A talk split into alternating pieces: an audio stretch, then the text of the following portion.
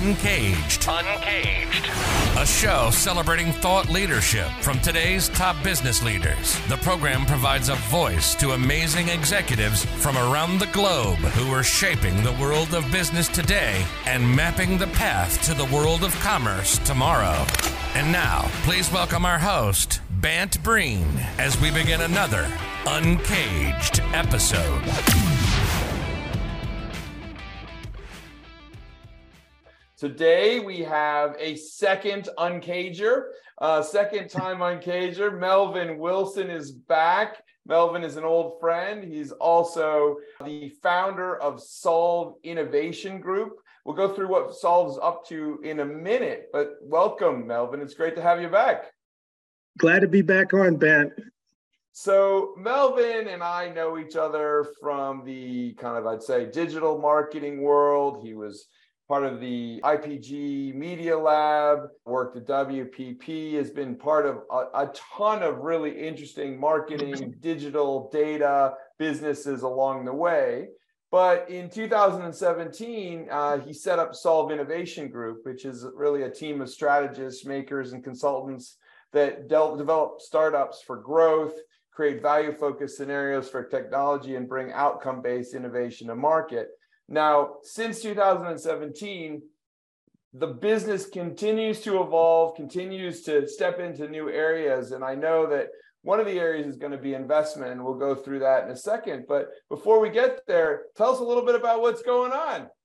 Sure. Um, some of the things we're doing now that, you know, we're kind of part of a pivot, but I guess I'll call it an evolution.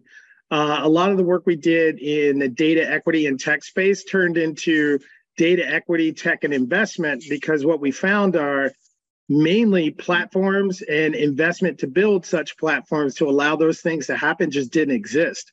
Mm-hmm. So in a lot of cases, we were either matchmaking, um, you know, money with folks who were trying to grow, but in a lot of cases, we were helping people build things that just weren't there before. Um, so in the case of data, we weren't looking at the typical, I'll just say five buckets of ethnicity you would normally throw in for marketers, but more 17 to 18 types of ethnic breakouts because that's more of how the world works. So you could actually be Brazilian, speak Portuguese, and not be US Hispanic. Things that you know you wouldn't normally think about, but you're like, hey, if I'm trying to market to people, that that's like a problem. Uh, we got way more involved in building out those types of tools. Um, I'd probably say we also got a lot more involved with law because, as you guys know, data and law right now are super important as states change their privacy laws. Yeah. So we got more involved in that space. And we also got involved in right sizing what brands and companies are looking to do with commitments and how they can build that funnel, not just through their uh, agencies and their second party uh, companies that work for them, but like directly at the company. Uh, so that's how we kind of shifted into investment. Um, we're having fun figuring all that stuff out and basically building up frequent flyer miles while we do it. Yeah, uh, well, but it's super I, exciting. I, I hear you, and I just be curious. I mean, certainly, I would say, Melvin, that you've always been close to the world of investment and new ideas and innovation throughout your career. But tell me a little bit more about how it's different now with working with kind of PE firms and investors and making some of your own bets with your team.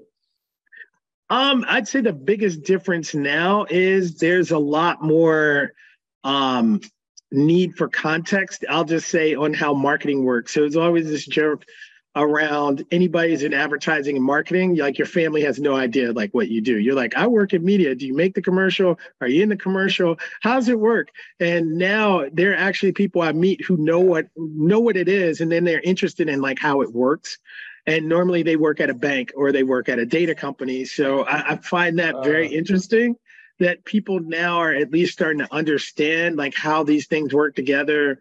Um, you know what a biddable audience is. Like i literally had a 10 year old say oh do you guys have biddable audiences? And i was like why do you know what that is? And who are you talking to? Right? Like yeah. so that context going into conversations around investment and around development is is different right? Yeah. like before i don't think anybody knew about any of this stuff. Like no. so that part has been different going into meetings and it's actually helped speed up a lot of our talks on um, priority and action with a lot of the uh, clients. I think it's so funny when you talk about how nobody really knows when you say, "Oh, I work in data, I work in digital marketing," and they look, their eyes glaze over, and they're like, "What the hell does Melvin do for a living?" Right? But uh, I do remember when we launched the IPG Media Lab, uh, there was a moment there where Al Gore, we brought Al Gore in to kind of bless the lab because, of course, he invented the internet. and he said, You guys are doing the IPG Media Lab you're doing the work that we need to be done. You're saving democracy.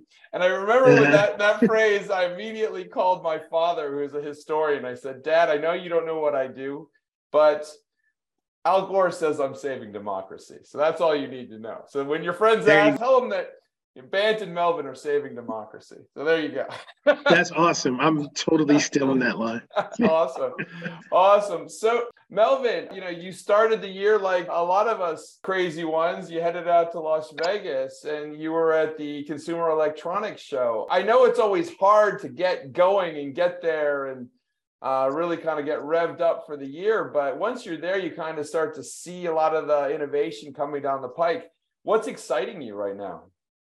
Um, I, I guess continuation of trend um, that was kind of following out of 2019. So my last physical non-virtual was 2019. Um, I think a lot of things carried through there, especially around ESG and like health except now they've moved from virtual to physical. So things that used to be done by automated AI assistant are now using AI to physically do things to help you keep your mobility. So I thought that was insanely good. I was like, well, oh, okay, cool. Pe- regular people can use this instead of, I don't feel like talking to my computer that I think is going to eventually become self aware and destroy me. This thing can actually help me pack my refrigerator because I'm physically disabled. Like these are actual things. The other is, um, a couple of clients have just come and become like belles of the ball at CES that used to be um, you know minor actors so right. AARP like has the biggest booth in like the main floor in Eureka and if you think oh, about ARP, dude. like you know yeah check it out and, well, and, John Deere is like one of the lead- thought who would ever thought John Deere would be doing the keynote address at the Consumer Electronics? Exactly. You would lose money if you made that bet like five years ago. So I think that was more uh, one of the things where I said, okay, a lot of the things we've been talking about have kind of been taken hold and they're being adopted by all these different companies or channels that you know a few years ago, even through the pandemic, you would not have made bets on these companies as leading the charge at places like CES, and they yeah. totally are. So I think those are good things. I think one of the prevailing themes, even at C Space, was a lot of the stuff we've kind of been grinding on the last two or three years, which is how do you have inclusive tech? How can you do things with data that aren't bad? Like the data is not bad, but the actions are bad. How do you eliminate those so you can do what you need to do as a marketer? And then how you do it in a fair way for people like content creators and folks like that that actually was like most of the panels at C Space. So I'm like, that is that's new new stuff yeah. coming out of CES. Although I, I got to tell you, I had one conversation that spooked me a bit because, you know, for my business Canary, we actually were one of the first companies to commercially develop a usage for GPT-3 years ago now. And we've been continuing to develop it. And now that everyone's discovered GPT chat, it's such an exciting thing. I'm in this conversation and there's kind of protocols and rules that you really need to follow when you're playing with this type of stuff and this technology. And I, I, was outlining best practices. And then the guy who spoke after me said, Well, actually, we're building a model that will directly connect people and we'll have AI just going directly out to the world. And I was like, Ooh, okay. you know, so like all of my worst nightmares were revealed. So I think that we're going to have an interesting time over the next couple of years. I mean, you know, you got to assume that there will be bad actors for sure. You know, well, well I, I think it's happen. funny that a lot of folks, when technology is involved, I think you need to be a lot more wary of the whole idea of bad actors not not in a way where people can't be good but you have to allow them not to be outweighed by the people who want to take bad actions and yeah. i think technology is a way where normally the people who are the early adopters are the people who are looking to do something that's probably bad, right? Yeah. And I think that's why in a lot of cases you have to take a gatekeeper approach with tech like that.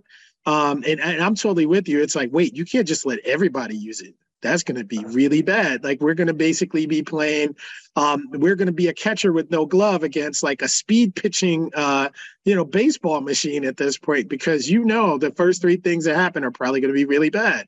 Yeah. Um, so I think from that standpoint, we probably need to take a safer approach. I don't know. It's such a tricky one because you know the innovator's dilemma is applied to this space is an interesting one. You know normally when you see a challenge as an innovator you want to consider disintermediating or breaking down an existing maybe inefficient ecosystem as a good thing right? Like that's what i tell entrepreneurs right? I say you know don't be scared right? Go for it but on the other hand, you know, there's an ethical side to this, and then there's an understanding of what you're playing with. And so it's just important that we figure out a way to make sure that, that gets incorporated into that process, right? So that's that I think is where I'm particularly sensitive to it to with machine learning and AI because I've spent a lot of time studying that space. Mm-hmm. So it's one of the things where the people involved, there aren't that many people doing really amazing stuff in that space and we just need to make sure that we set the guardrails. So in fact, I mean, OpenAI being maybe bought by Microsoft, I don't think that's a bad thing. To be honest, I think Microsoft will definitely set up a lot of guardrails. Actually. I yeah, I, agreed. I think the the the idea is unstructured tech is not really in a place where you can just release it on the world right now. Right. The guardrails aren't really put there to limit it, but it's right. there so you can allow for use cases and adoption to happen in a way where people can actually really use it for their benefit. And, and that's to, to me, we've made these mistakes as marketers before. To me, QR codes, blockchain, and any of that other stuff, there are examples of things that kind of got released too soon before we locked in. Well, what is the best use case? And like, how can we provide the most benefit to people? And you just kind of had people find it through multiple different channels. And really, it was kind of through hunt and peck or through, hey, you got lucky. You're not the guy who ended up losing X amount of money on, you know, some uh, N- NFT version of Dogecoin, right? Like, yeah. so I think um, those are the things where we could take those lessons and kind of implement them in releasing this new tech out to the public or anything else. Um, I would probably say the other thing I saw coming out of CS that was pretty interesting is more folks were breaking away from academia on their own and like showcasing their tech at the show. So one of the cooler things I saw was a technology that allowed you to extend the lifetime of food through freezing but not freezing by more than 23 weeks. And you know, I kind of told him I was like, you need to go to like NRF or grocery tech. You don't need to be here because you helping me save four steaks doesn't help me. But if Kroger or Albertsons got a hold of this and I don't know, saved like half a billion dollars in spoilage, I was like, that's your market. Like, this is insane, an insane solution, but you're in the wrong place. You need to be talking about much to much bigger companies. But I felt like we saw like maybe three or four other examples like that, where it's like, why are you why are you at a consumer show? This is a B2B solution. And I feel like those things not being channeled correctly, part of that is businesses like uh, some of our clients and even you know some of our shows not taking a hold of those things and kind of being in the solution business for the clients instead of here's the tech that's out there. It's more hey you have this problem. There's actually other things out there that can help you solve it. I know we're just marketers but Yeah. This thing solves a really big business problem. And, uh, you know, part of that is I'm old. I was kind of trained in this whole agency as a partner thing where we were like solving why Michelin needs to move to America to sell small tires, along with your media buy needs to look like this. Yeah. So, like, uh, I feel like there there's room for a return of that type of thinking to I'll just say agency slash consultant life. So it would be cool if we could get more stuff like that because I think uh, unlike most verticals, we're kind of exposed to all that anyway. It would be great to be able to use it in partnership with like client people. So let me change gears a little bit and jump back. Uh, you know, we spoke, I think, about a year and a half ago. At the time, we talked a lot about data, data sets, and we were talking a lot about issues with diversity, equity, and inclusion at that time. I don't know. I understand that the work that the Solve Innovation Group is super sensitive, but if there's anything that you can share that uh, insights, it'd be great to hear how that's developed. Yeah, so we we kind of did three major things. I mean, one of the things we did was we went back and looked for are there any historic areas of data where we can kind of draw from it and that's already inclusive that is driven by ethnicity or things that we are currently scrubbing out of data sets right, right. Um, so we went back and bought a couple of those and then we were able to build out with a couple of our clients and i think at some point we're going to have it released this year but ethnically verified data sets or ethnically verified consumer sets where you're kind of centered around that it's already inclusive and now you're talking about the different consumer layers or business layers you're trying to build on top of it. Um, the reason why that's important uh, working with other data scientists, we actually even found out date of birth and ethnicity are the only two things that follow you from cradle to grave. And it doesn't differ across, you know, different regions. So mm-hmm. we also built out a global solution against this that oh, companies and brands can use um, that also protects PI and PII, because I know that's that's a thing. PI now is a thing as well. But the whole idea was we need to have a return to people-based marketing like mm-hmm. all the things I know about marketing require people, and we keep removing people from the equation and it becomes a device or it becomes context or it becomes viewing habits. And I'm like, but that's not a person. I don't know. I'm not trying to sell a truck to a show. I'm trying to sell a truck to a person. Um, and we centered around that. And we've actually managed to put together both um, a data collaborative. Uh, we're working with other uh, collectives like the um, Clean Room Collective, um, and a couple data concerns that are were built out of Hollywood around user data and what people are doing with shows. And we're going to try to release more of those things that marketers can actually use in tandem with either their publisher info, their consumer uh, relationship info, or even info that they might have from their subscriber base for somebody like a Netflix or Spotify. So we've productized probably about five years of research that we've done. Um, and that that's something we're super proud of, but we're probably going to release all that stuff at the end of Q1. So that that's that's going to be really cool and it it doesn't violate uh, i'll just say any security or privacy concerns and that's normally the part that took longer and made me lose more hair basically well that's really interesting and i can see how that helps fill a gap that we've seen in the market. I mean, there has not been very smart data usage that has tried to offer kind of an equitable approach to media and marketing. And so this type of data solution is really valuable. I'm hoping that you know media companies like Group Black and others are applying this. I know that they're securing a lot of media dollars these days. Oh, so definitely, definitely. hopefully, you got to call Bon and Melvin. Get, yeah, we, get some time we, with them we had at least several drinks and, and, and random meetings around that at CES. It was actually very good for those types of meetings, and, and then just to have them in person. Um, I think it, it, was great for that this year, at least for the B2B folks. I figure the other folks who are just coming to watch the show, those are probably the people we'll get next year. But like this year, uh, most of the business people, almost all of them were back. I know the um, business we did on the tour side was probably about 3x what it was in 2019 when everything was normal so wow. that part was amazing um, well it was painful it's now amazing it was painful at the moment it is now amazing so. Yeah well i mean i know how valuable those those tours are and those trend analysis that you and the folks provide.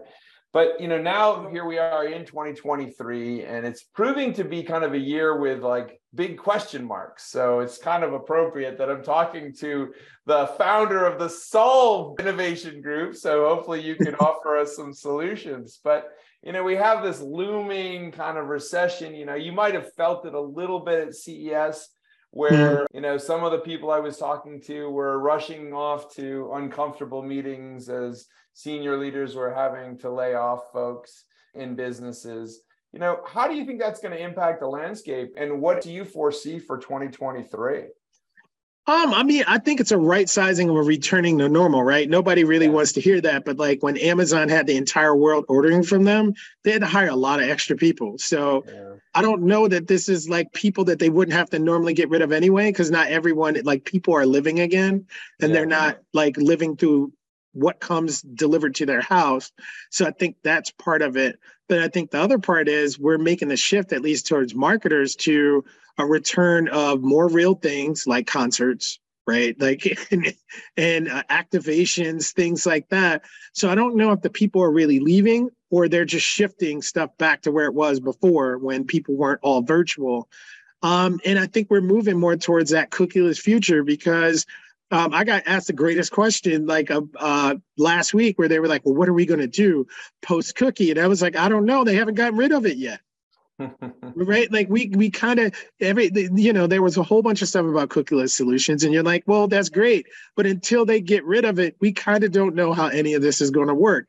I was like i'm a very smart dude but like until you get rid of the thing me nor any other smart dude can tell you what's actually going to happen we're going to mm. find out when they turn the thing off yeah, I think you're hitting on something I think is really interesting, Melvin, because the future and technology and innovation is not a steady pathway forward. It's not like a straight line, right? It's a little no. bit like you go up, you go back down, you go up, around, you go sideways. The running joke I remember in the media marketing world for the last couple of decades was, oh, well, this is the year of mobile. This is going to be the year of mobile, right? Remember? It lasted remember like a decade. It's, like, it's the year of mobile. This will be the year of mobile you know, we look at, out at things, and uh, there was so much talk with the announcement where Facebook changed their name to Meta, and then everyone was talking about metaverse and Web three and what that would do and mean. I mean, where are we with that? Are we growing in that area right now, or are we kind of leveling off? Um, I think we're growing, right? And that's what I meant, like around some of the shifting of these jobs, right? So you're going to have a lot more content creators for Web3 and metaverse stuff, right? Like those guys have to take jobs somewhere. So that means they got to leave the job that they're in. Mm. Um, and I would probably say I liken it to the step up that we had with HD on TVs, where everybody's like, I have an 8K TV and you can only watch one show in 8K because they haven't figured out how to build all the stuff yet. I feel like that's where we are with the metaverse. We're still there. Oh, the metaverse is going to be awesome. The metaverse still doesn't work because of three basic reasons. It's hard for regular people to uh, adopt to it. So you have to take certain things and either have a certain machine, then you have to put something on your face, and then you have to deal with the fact that your appendages kind of don't work. All the tech that was in Eureka Park actually was solving all of that. And most people aren't going to see it for the next two to three years. So the thing that's going to accelerate that is all these new people shifting over from regular content creation to metaverse content creation or metaverse UX and metaverse UI. Like there, there are not a lot of people in that right now, but it's about to be. And I think that that's when we'll start to see more traction there. And I also think you need a way to transact. So even when we looked at some of the startups we looked at at Eureka Park, the only thing that had a fully enclosed metaverse system where you could use multiple types of currency and everything else um, was this one ecosystem that almost looked like Grand Theft Auto on like steroids, right? But you could gamble, you could use any sort of virtual currency you want. You could use euro, you could use US dollar, and it already had like 50,000 users. And I would say this, which scares people, it probably has to happen outside of the US. We have too many freaking laws, right? Like, so we yeah. whatever you're going to see is going to start outside of the US and probably migrate its way to us. And then we're going to love it because if they had to do it here, too much money, too much legislation to actually get a real metaverse immersive environment done in a way where uh, you don't have to spend a lot of money on lawyers. So yeah. I, I think that's what we'll start to see and I think it'll be in the areas it normally starts in. It'll probably be something around specifically around gaming, um, something around music. So even Samsung is working on immersive concert technology, where you can immerse yourself into a real concert. And I'd probably say the other piece of that would be something that also allows people to interact with folks across space. So things you would normally see in a B2B implementation, you're now starting to see in B2C where you have groups of people communicating with other groups of people via the metaverse outside of a meeting. Wow. Right. Like, so I think those are the things that are going to make this speed up. Um, and some of the innovations we saw downstairs, everything from an omnidirectional treadmill, which sounds insane, but how else would you run in the metaverse unless you have an omnidirectional treadmill? It's literally the first one I've seen in you know the last three years. So i said yeah that actually makes a ton of sense. Uh, a gripping uh, device I, things sounds, like that. that sounds like an accident waiting to happen. Well, well it does but i think the thing it does is keeps you from going backwards or forwards. It's like yeah. an infinite uh, infinite scroll for people is what one of my analysts said and i thought it was an awesome description of yeah, how it works. Yeah that's that's great well, Melvin, it's been amazing catching up and hearing what you're up to. Tell the folks if they want to learn more about what you're up to at Solve Innovation Group, where they should find you. Um, I would probably say best way to keep uh, stats on what we're up to or keep track is probably Twitter and LinkedIn right now. Yes, we're still on Twitter, um, unfortunately, but we're still on Twitter. LinkedIn is actually pretty good, or go check out our website at solvegrp.com. Great. Well, listen, it's been great having you on the show. We've been speaking with Melvin Wilson. He is the founder of the Solve Innovation Group. Uh, they're a team of strategists, makers, and consultants that develop startups for growth, create value focused scenarios for technology, and bring outcome based innovation to market. Uh, we've been talking actually about a lot of the new stuff that the team has been working on. They've been supporting private equity. They've been making investments. Uh, they've been reshaping kind of what we're doing in the data space to make sure that it's more equitable, more inclusive, and more effective. Melvin, thank you so much for being on the show. We look forward to having you back. No problem. Thanks, Pat. Cheers. Take care.